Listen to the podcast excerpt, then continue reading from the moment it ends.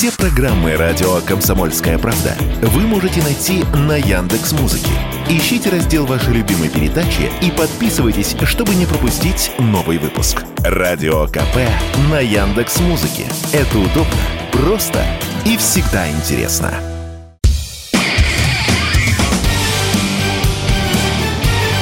Говорит полковник. Нет вопроса, на который не знает ответа Виктор Баранец. Yeah. Начну с того, что уже много лет некоторые американские военные советники безвылазно обитают в Минобороны и Генштабе Украины. Правда, главным образом полковники, генералы лишь наезжали в Киев на несколько дней. А вот Антонио Агута намерен обосноваться на несколько месяцев, то есть до начала нового, теперь уже весеннего контрнаступа вооруженных сил Украины.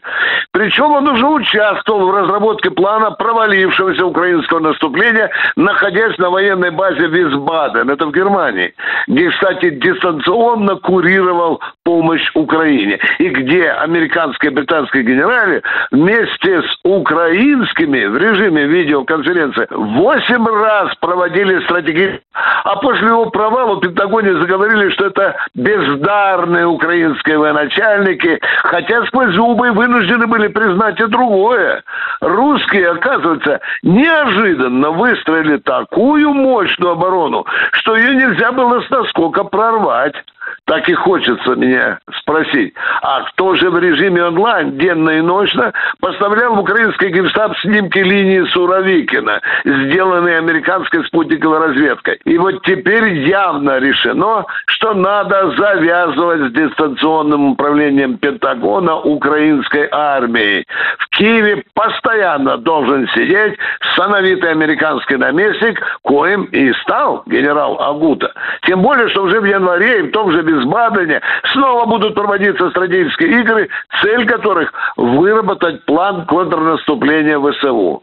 Ну, а сидящий в Киеве Агута будет строго присматривать, чтобы и министр обороны Украины Умеров, и главком Залужный, и главком сухопутных войск Сырский не вольничали, а строго следовали выдаваемым им советам. Пентагоновские осведомители газеты «Нью-Йорк Таймс» открыли карты. Вот так они объяснили Украины центр переброски Агута в Киев.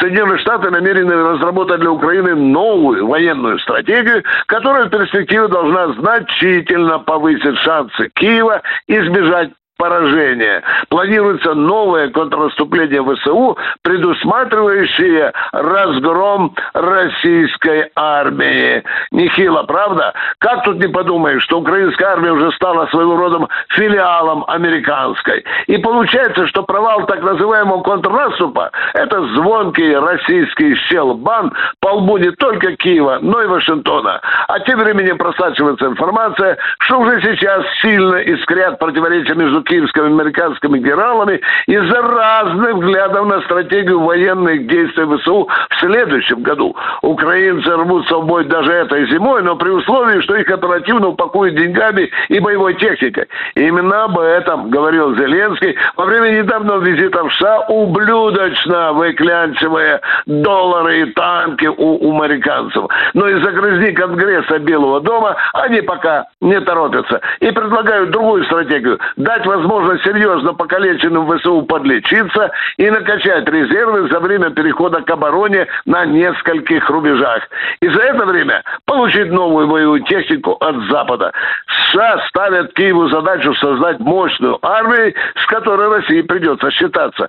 Похоже, что именно с этой миссией и едет Киев генерал Агута. А его там уже прозвали нештатным министром обороны Украины. Виктор Бородец, радио «Комсомольская правда», Москва. Говорит полковник. Нет вопроса, на который не знает ответа Виктор Баранец.